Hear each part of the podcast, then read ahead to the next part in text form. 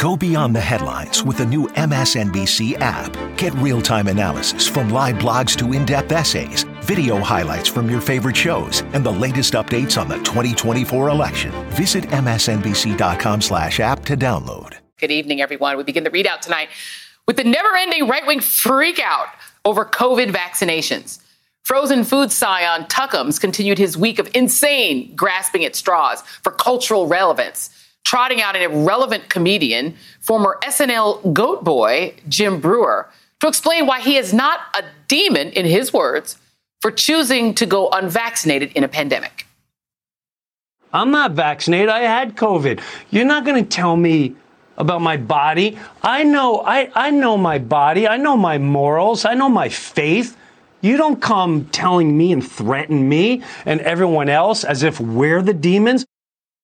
Last I checked, contracting COVID has nothing to do with faith or morals, but what is moral is trying to protect the health of your fellow man, woman, and child by getting vaccinated.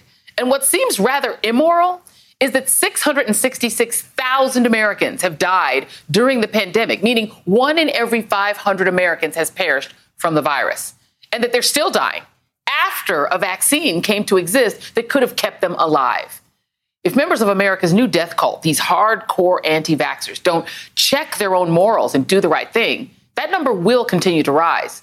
And we continue to see devastating and tragic real world consequences.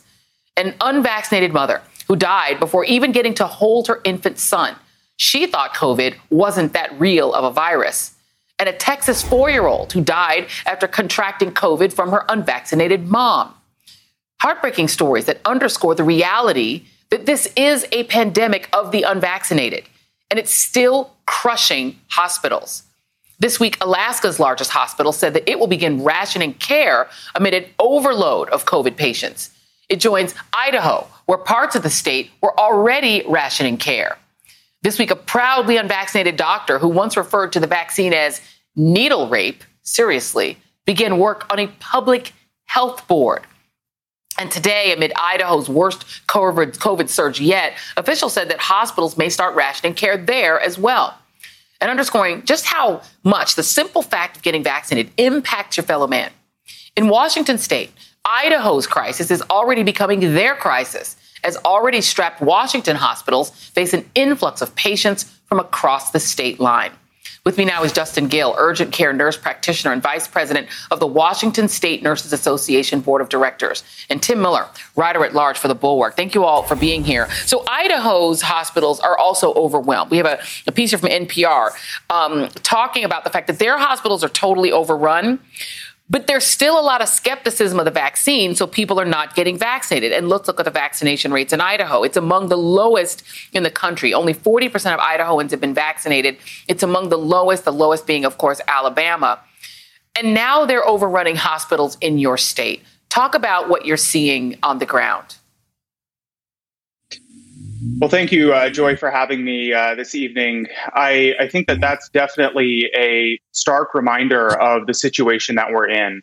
This pandemic affects every single one of us, but it affects your neighbors. It affects um, all of the other folks who are fully vaccinated that are seeking care or need emergency care or need heart surgery or need a workup for a heart attack or a stroke. So, you know, this pandemic really has highlighted the fact that we're all connected with our healthcare, um, but that our own individual actions can actually help save lives of people that we don't even know down the road.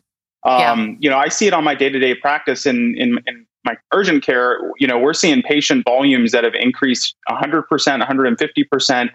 Um, it's impacting a lot of us on the front line. Um, and, you know, we're we're happy to help other people from other states, but it's definitely turning into something that um, everybody really needs to have all hands on deck and get vaccinated. Yeah, and you know, Tim, I hear this all the time and see it all the time on social media where saying, well, what does my anti vax status have to do with you? Why should you care if I don't get vaccinated? Well, why everyone should care is if you have a heart attack or a stroke and you can't get a hospital bed or can't get into the ER or can't get treated because all of the beds are all filled with COVID patients who are unvaccinated, that's why it matters to everyone because everyone's impacted. And yet you have now this like actual kind of cult of anti vaxxerism. It's become a hardcore ideology. You have people calling themselves true bloods, purebloods, probably purebloods on TikTok. This is a real thing, calling themselves pure bloods, like they're, you know, characters in Harry Potter. That's the trend now is for people to take pride in being unvaccinated and consider it some sort of resistance. Um, what do we do about that?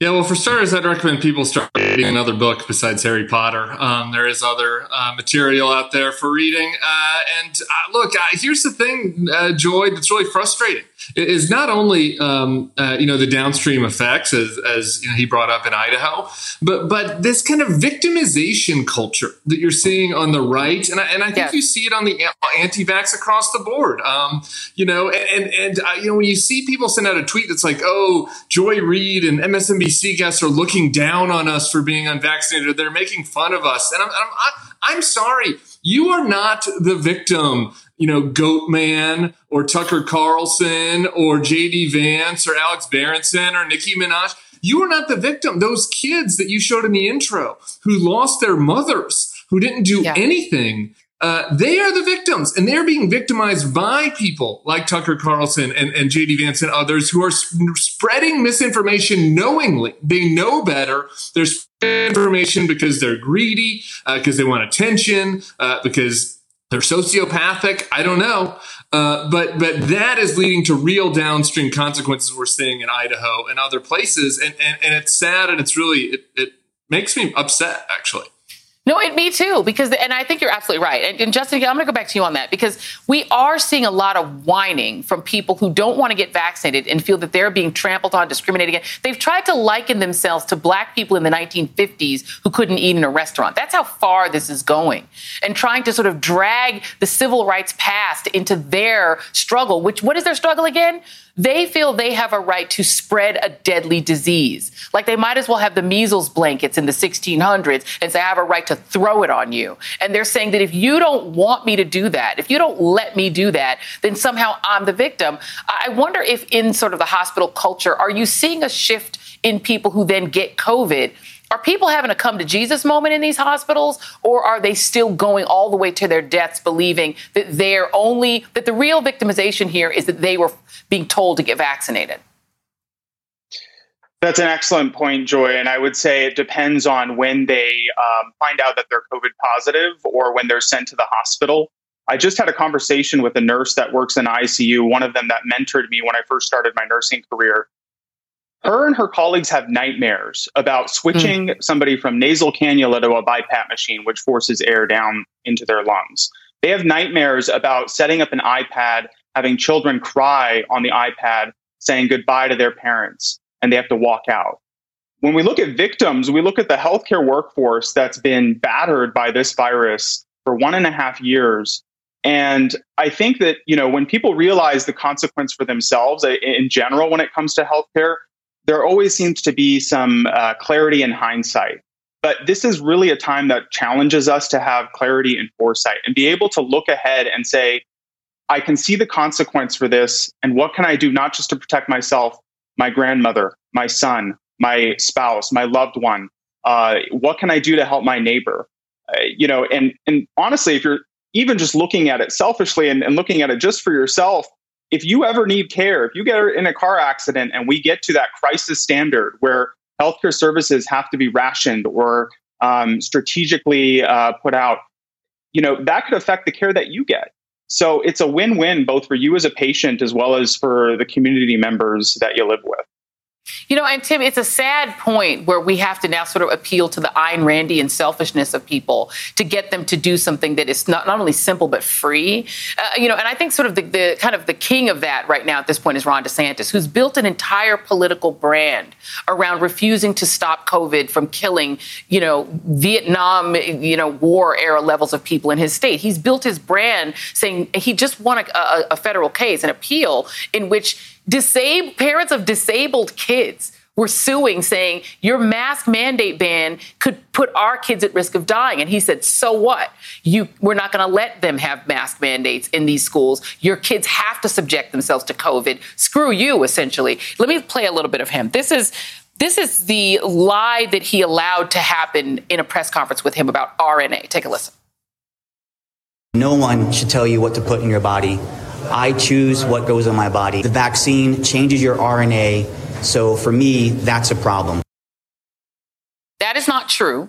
And then he later pretended he doesn't even remember hearing that. Oh, I don't remember hearing him say that. It's nothing I said. He just brushes that off, but he allowed that to go across in a press conference while he was standing right there and didn't correct it because he wants people who think that to vote for him if they stay alive long enough. Your thoughts? Yeah, no, that's exactly right. Florida went over 50,000 deaths today. They were, you know, kind of in the middle of the pack, actually, in the country as far as deaths per capita. Uh, and, and they've skyrocketed now. I think they're at 11th now. And, and all of that rise has happened since we've had a vaccine. You know, yeah. and, and Ron DeSantis, you know, they tried to have it both ways. He tries to say, well, I, I got vaccinated. Um, and, and that's true. He did.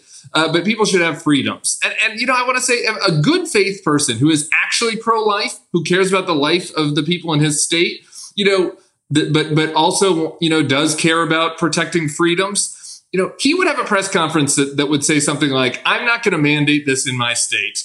Uh, but you absolutely need to get vaccinated. And here are 10 experts telling you why you should get vaccinated, right? That would be a disagreement I could have with him that is in good faith. Instead, he's having a press conference with anti vaxxers, spreading crazy yeah. stuff and giving them a platform. So, so that is how he's trying to, you know, uh, uh, earn and coddle, you know, the anti-vax vote and stay popular in case Donald Trump has a heart attack or something and he can run in 2024. And it's absolutely shameful. It's not pro-life. And um, and you know, I, I think that that you can see right through what the strategy is just based on that press conference. Yeah, and again, it's going to require the people who listen to him to stay alive long enough to vote for him in 2024. It's a pretty hell of it's a hell of a big gamble. Justin Gill, Tim Miller, thank you both very much. Still ahead on the ReidOut, growing security preparations ahead of Saturday's rally in support of alleged insurrectionists. But for now, it's looking like the worst of the worst may stay away, believing it's all one big government setup. And legendary documentary filmmaker Ken Burns and Rasheda Ali join us to discuss their new film on the life of the great Muhammad Ali. Plus, the latest on the ongoing saga of Nicki Minaj's vaccine hesitancy as the White House offers up an olive branch. And tonight's absolute worst seem to have forgotten what the word traitor actually means. The ReidOut continues after this. Today and every day, Planned Parenthood is committed to ensuring that everyone has the information and resources they need to make their own decisions about their bodies, including abortion care. Lawmakers who oppose abortion are attacking Planned Parenthood, which means affordable, high quality, basic health care for more than 2 million people is at stake. The right to control our bodies and get the health care we need has been stolen from us. And now, politicians in nearly every state have introduced bills that would block people from getting the sexual and reproductive care they need. Planned Parenthood believes everyone deserves health care. It's a human right. That's why they fight every day to push for common sense policies that protect our right to control our own bodies and against policies that interfere with decisions between patients and their doctor. Planned Parenthood needs your support now more than ever. With supporters like you, we can reclaim our rights and protect and expand access to abortion care. Visit plannedparenthood.org/future. That's plannedparenthood.org/future.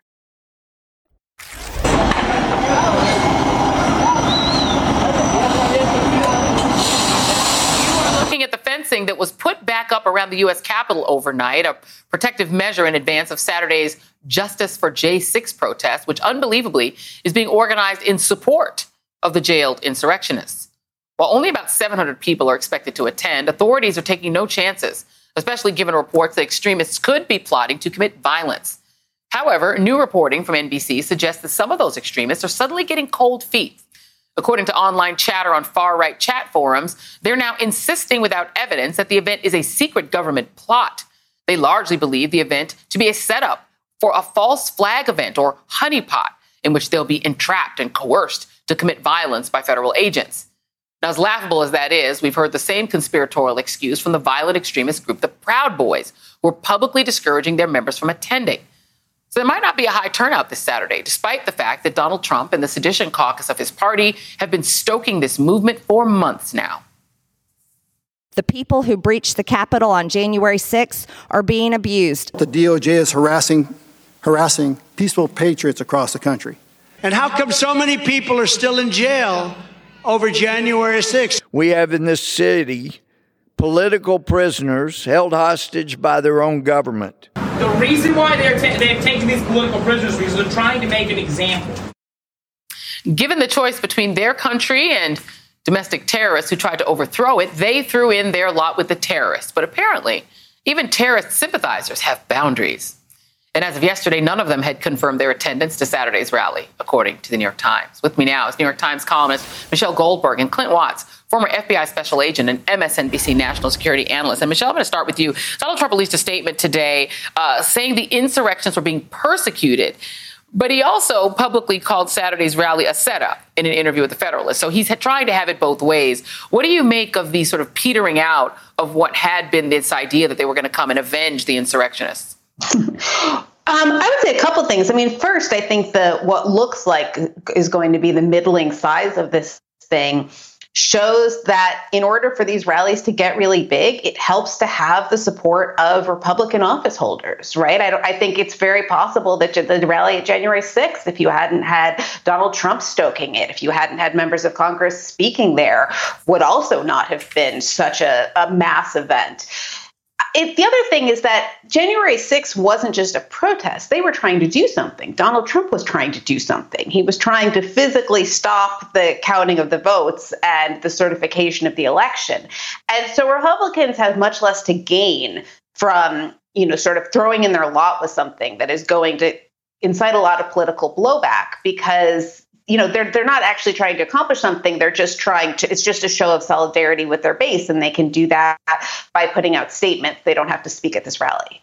Yeah, and Clinton, you know, there's been reporting that you know Trump is concerned that if anything goes bad, it'll it'll be associated with him, that the press will blame it on him, and then there seems to be some nervousness among you know elected officials and former elected officials, in, in the case of Trump, that if, if this thing goes you know the way that January 6th went, it'll all blow back on them. And in some of these, organizers seem to be feeling the same way. So, according to The Hill, one of the organizers or the organizer of this of this rally has told people don't wear pro-Trump clothing. We request that anybody attending our events not wear any clothing or have signs supportive of Trump or Biden. Anyone not honoring this request will be assumed to be an infiltrator. What do you make of the fact that they're trying to sort of go incognito?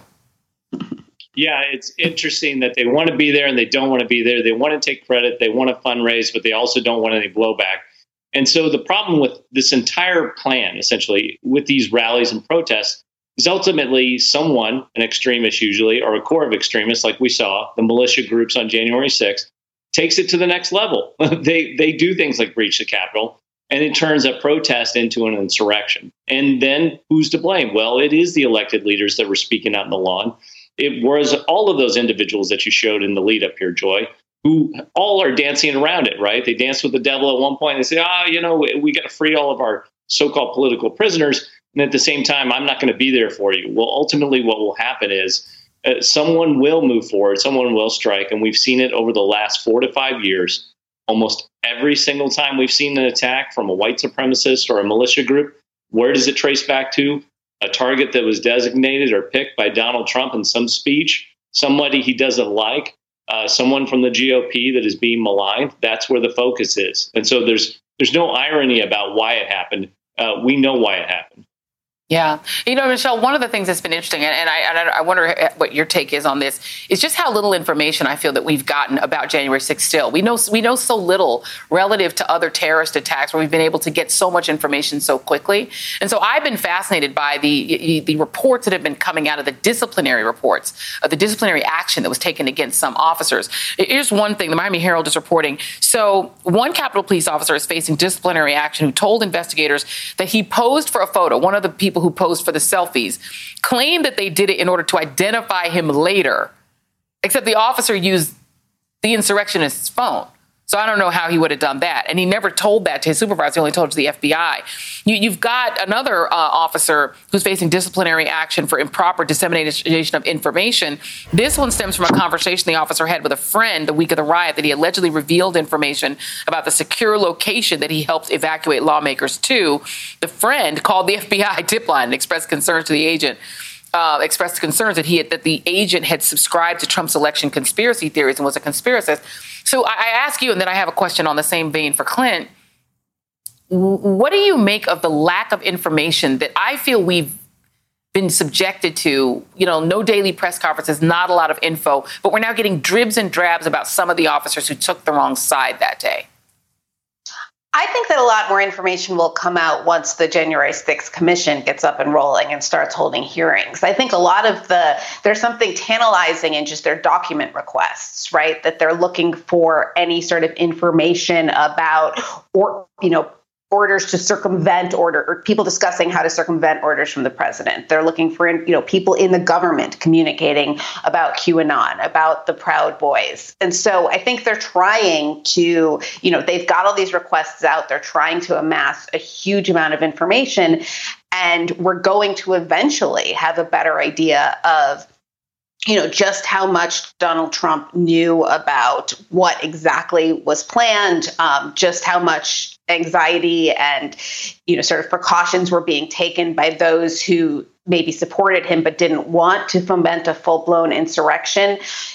You're right. Now it's fairly opaque. And part of the reason it's opaque is that we have you know one political party that still is fully in support of the insurrection right? So this is you know this is not like a an investigation of September 11th where you have a whole of government response to it. This is basically one political party is being forced to investigate another.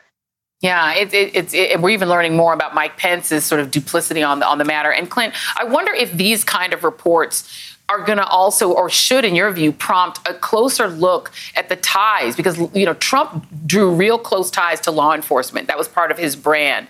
We knew we've heard little dribs and drabs about the proud boys getting you know real friendly treatment from police uh, agencies around the country in Philadelphia and other places.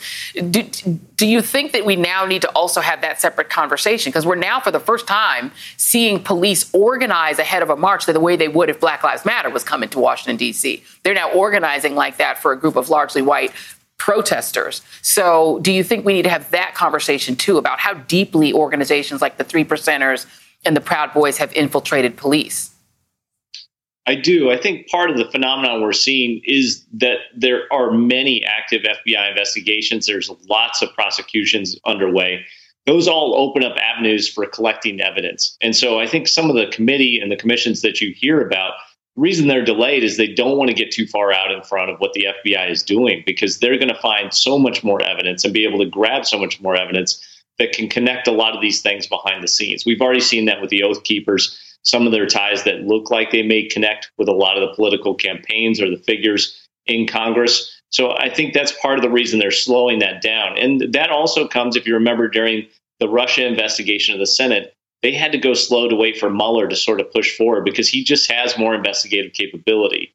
I think it will come to pass. And ultimately, it's going to be those communications between the White House and Congress, between Congress and the protesters and the White House and protesters. That's where we're all going to come back to at some point. I think the bigger picture, whether it's the Department of Defense, you know, uh, General Milley, the Department of Justice, and the absolute insanity that was going on there, uh, the FBI probably just trying to stay intact and make it through January 6th we're ultimately going to find that we're lucky that we got through that day, I think, on January 6th.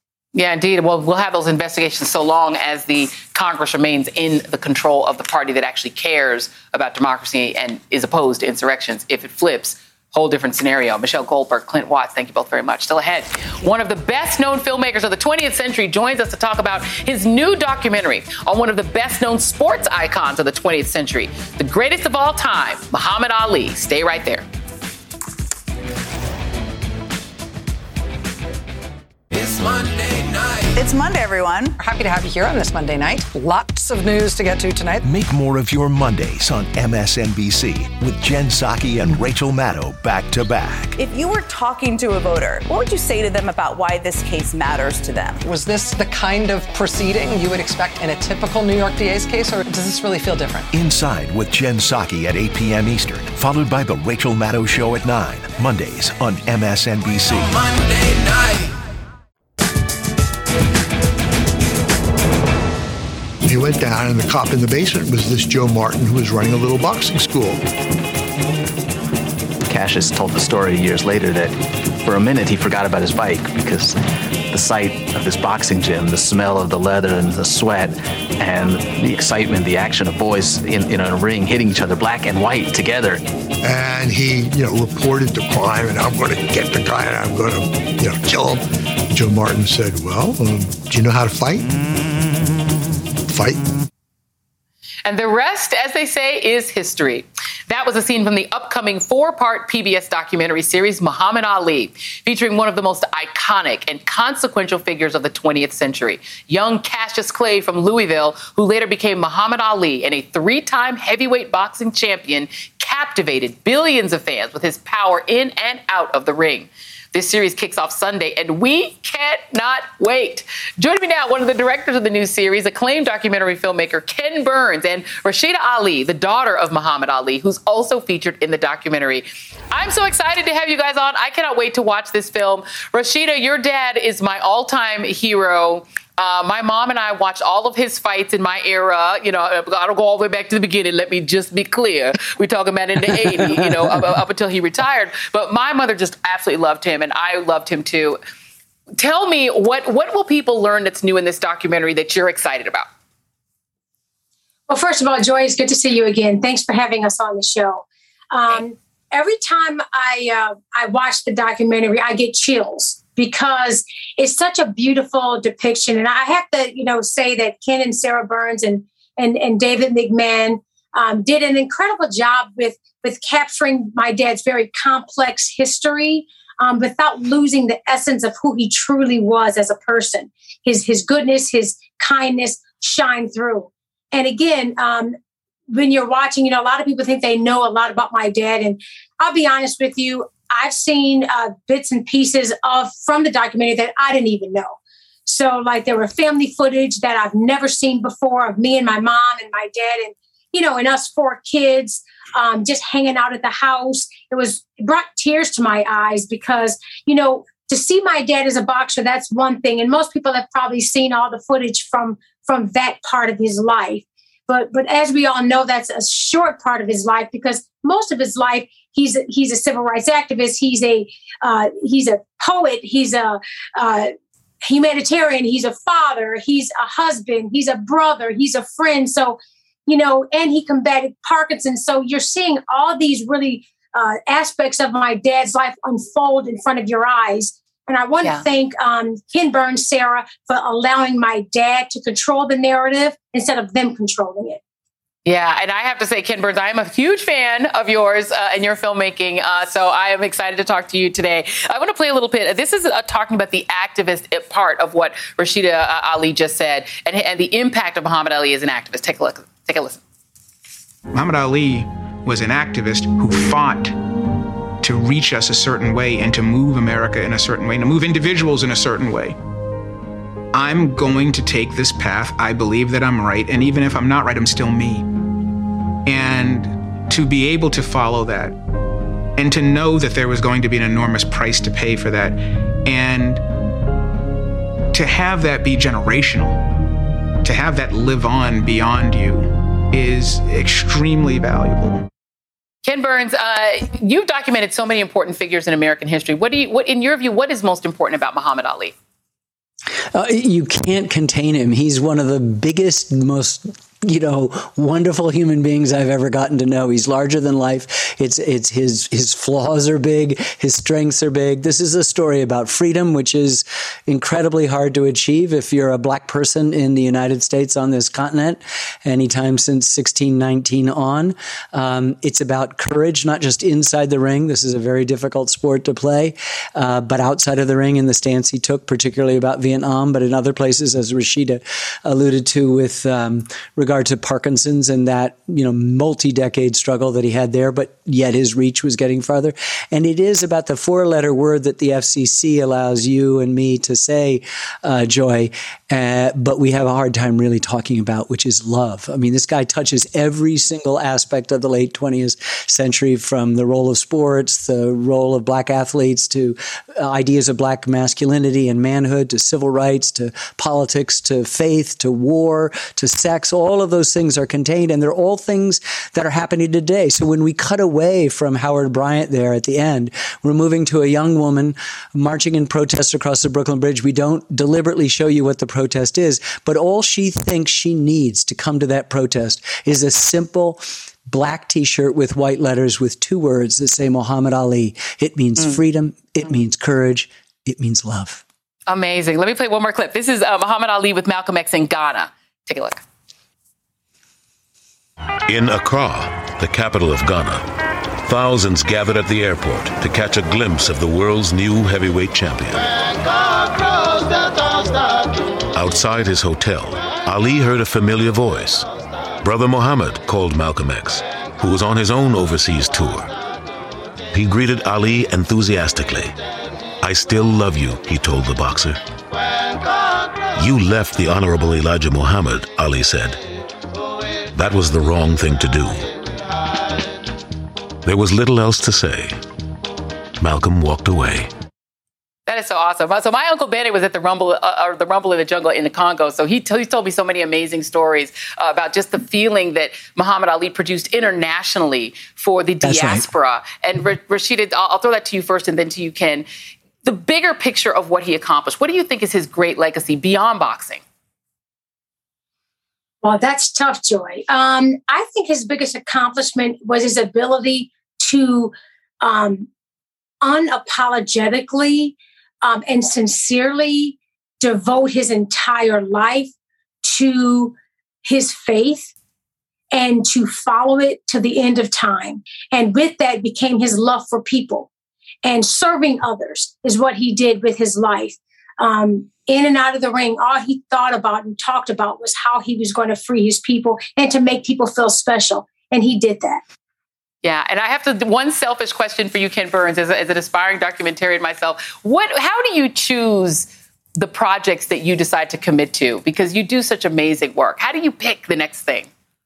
You know, in some ways, Joy, the the the, the facile, glib response is to say they pick us. We're just interested in good stories. And Sarah Burns, my oldest daughter, and her husband David McMahon, and I have been working on this for years and years and years. And we're with PBS, which allows us the deep dive to spend seven years to discover the footage that even Rasheda doesn't know of her daddy talking to her. You know, this is an an amazing person who transcends the particular sport that he was involved in and gave us a, a kind of method of dealing with the problems. You know, this is, we're in the middle of the struggle still, and he's a good guidepost to all of that. I mean, you just, you love him, warts and all. And, and it, it's to me, I, I, I'm more, I can't think of a more satisfying experience that we've had as, as filmmakers than, than trying to wrestle this complex story to the ground. And of course, people like Rasheda who are in the film and who she carries particularly she carries the spirit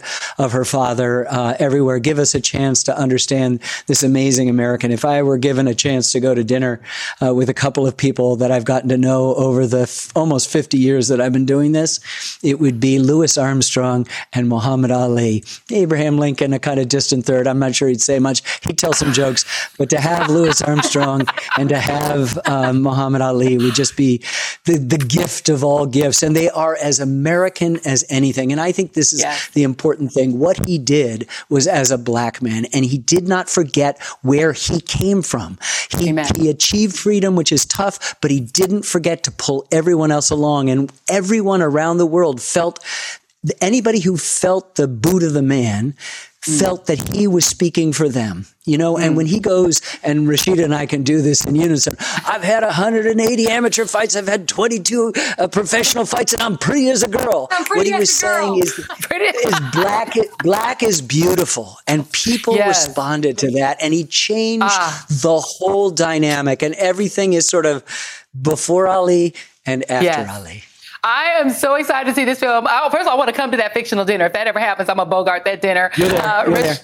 Rasheda, listen, my, one of my favorite names is Rashida because every Rashida I know, and even and, and I work for one, I love them all because y'all are all amazing. That's just a name for amazing women. I love you guys both. Thank you. Ken Burns, I'm a fan. Rasheda Ali, I'm a fan. Thank y'all both very much. Muhammad Ali premieres this Sunday at 8 p.m. on PBS. Can you tell I'm excited? Don't miss it. And up next, the misinformation struggle continues as many people, celebrities, and government officials weigh in on rapper Nicki Minaj and her unfortunate cousin's friend. We'll be right back.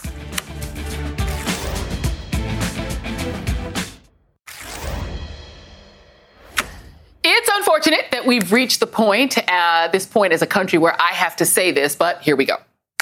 Just to be clear, the COVID vaccine has never been shown to swell up your manly nether bits, nor is it dangerous. Now, why are we having this rather awkward discussion? Well, as I'm sure you've heard and seen on social media by now, rapper Nicki Minaj put some unfortunate misinformation out there about the vaccine for her tens of millions of followers to see.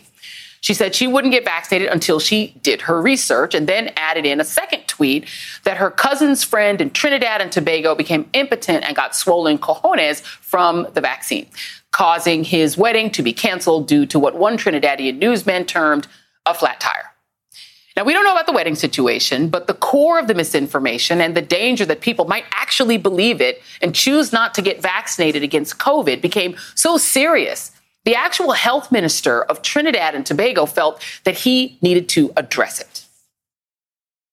It is, as far as we know, at this point in time, there has been no such reported either side effect or adverse event. And what was sad about this is that it wasted our time yesterday trying to track down because we take all these claims seriously. That sounds like all my uncles. Uh, even UK Prime Minister Boris Johnson got involved, taking the opportunity to tell people to ignore the incorrect info and please get vaxxed. In what is unfortunately now known as Ballgate, yes, I had to say that on TV, Ms. Minaj kept on tweeting, claiming the media, yours included, yours truly included, misinterpreted what she said. At one point, she said that she'd been invited to the White House. The White House denied that, saying they just offered to have her talk to a doctor so she could have accurate information about the vaccines. Then she claimed that she was in Twitter jail, which Twitter denied. And in fairness, she later, in later tweets, did add that she likely would get vaccinated after doing her research because she, like millions of people, would have to in order to work. That is entirely accurate and legitimate. And in fact, it's why and how mandates work. But the worst part of all this, honestly, is not even the personal attacks. The worst part is who is enjoying this so much.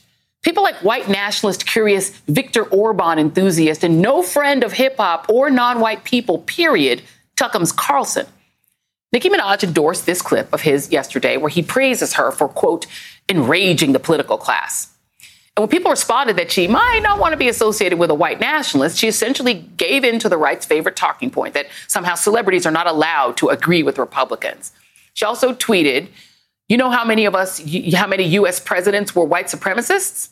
Well, yes, yes, we do. A whole lot of them. But what people like Tuckums and the Ben Shapiro's and other right wing bomb throwers want is not Nicki Minaj to have free speech. What they want is a vehicle to drag as many of her fans into their anti vax camp as they can. They need and crave authentic members of the culture, hip hop culture. Let's just be clear.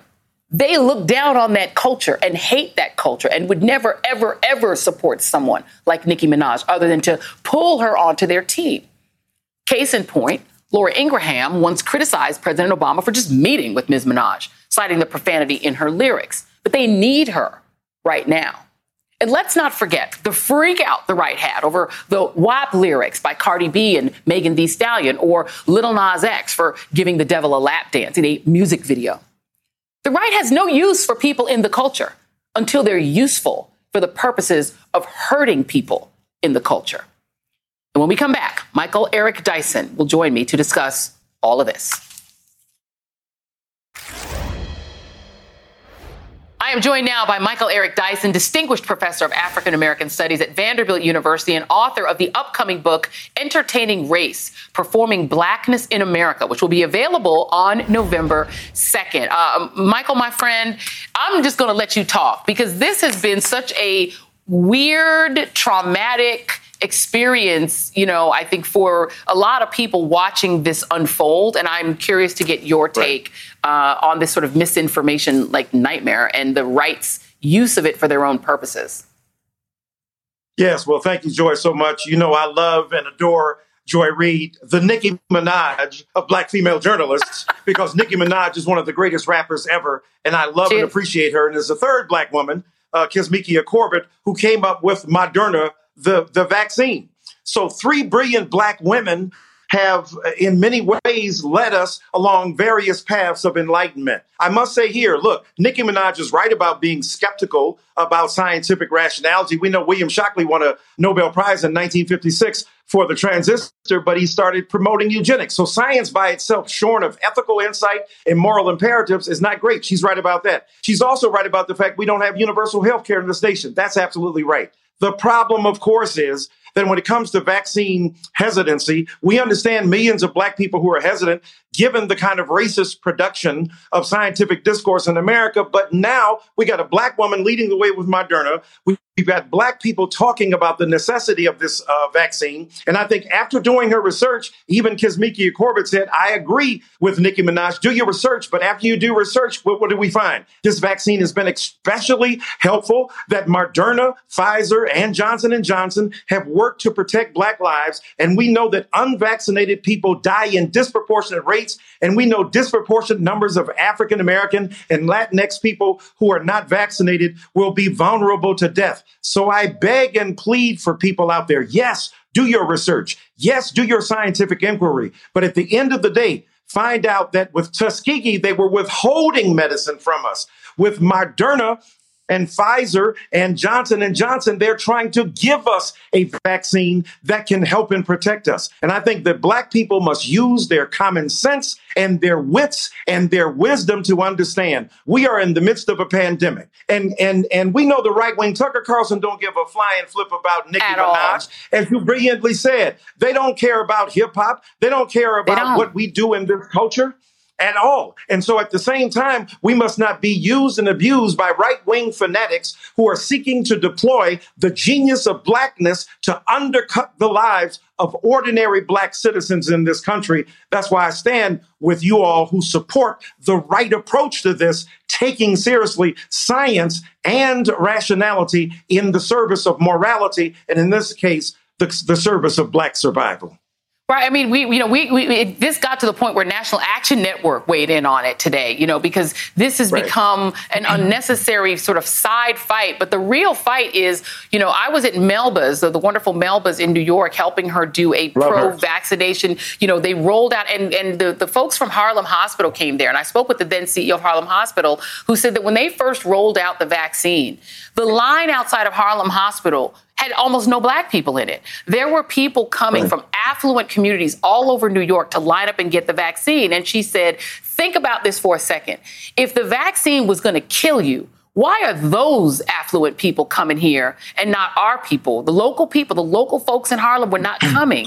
people were jumping in front of them in line and doing whatever they had to do and standing in line as long as they want to get it. Think about it. Why are they doing that if the vaccine is going to kill us? So I, am challenged by the fact that Absolutely. we now have people loudly and proudly saying, I'll never take the shot and making that a cultural mm. thing. But they also probably right. don't have health care. So if they get COVID, they're probably gonna, not going to make it. But you know, wealthy That's people right. are going to make it. They're not going to make it. That's absolutely right. And it's a, such an important point to make. The reality is, is that the masses of black and brown and poor white people, for that matter, in this country yes. will not be serviced by a healthcare industry or a pharmaceutical industry, pharmaceutical industry that has no ultimately productive or edifying intentions for the average person. And if you go out there and playing risk, playing, uh, you know, in one sense, a kind of Russian revolver game with your life, the Russian roulette, the, uh, the ultimate price may be your life. You know, the chicken and the egg are going down the street discussing what's where we're going to get for breakfast. The chicken said, I'm going to give up uh, uh, an egg. The pig got to give up his behind in order That's to right. contribute to breakfast. We are the pig in this case. The test is whether we are willing to sacrifice our very lives for theories and conspiracies about what's going on as opposed to real science. And again, I appreciate and applaud Nicki Minaj for hesitancy in saying study. But when we study, after we do the scientific discourse, let's conclude that black people do better when we are vaccinated. Let's get vaccinated and have this conversation. Nicki Minaj yeah. says, when I go out on tour, I'm going to get vaccinated because I got to do and that. She was right. You're going to have to. exactly. listen, and listen. I, I, I understand the hesitancy one. I mean, listen, I was hesitant when Donald Trump was out there controlling the CDC yes. and controlling the FDA and manipulating right. them and making them put out falsehoods. Anybody rational right. was hesitant. But the reality right. is now what we what I really fear is masses of more masses of people dying. 666,000 people have yes. died and disproportionately they look like you and me, Michael. And what yes. scares me is that people are creating a cultural imperative to set themselves up for death when the people pushing them to do it like Tuckums are vaccinated and safe, and even if they got COVID, are going to get all the monoclonal antibodies. They could give a damn if Nicki Minaj gets COVID and dies. They don't care about us, but they're pushing us to fight each other instead of fight COVID. That's unacceptable to yeah, me. To, we're, we're, we're, out of time. I'm sorry. I don't talk myself to, paraphrase, to the end of the uh, uh, my man Spike Lee, do the white thing, and you didn't bring me no fried chicken from Melba's. That's a great sin right there. I, am gonna correct that next time I'm in New York City, Michael Eric Dyson. I appreciate you, my friend. I got you. I got you. That is tonight's ReidOut.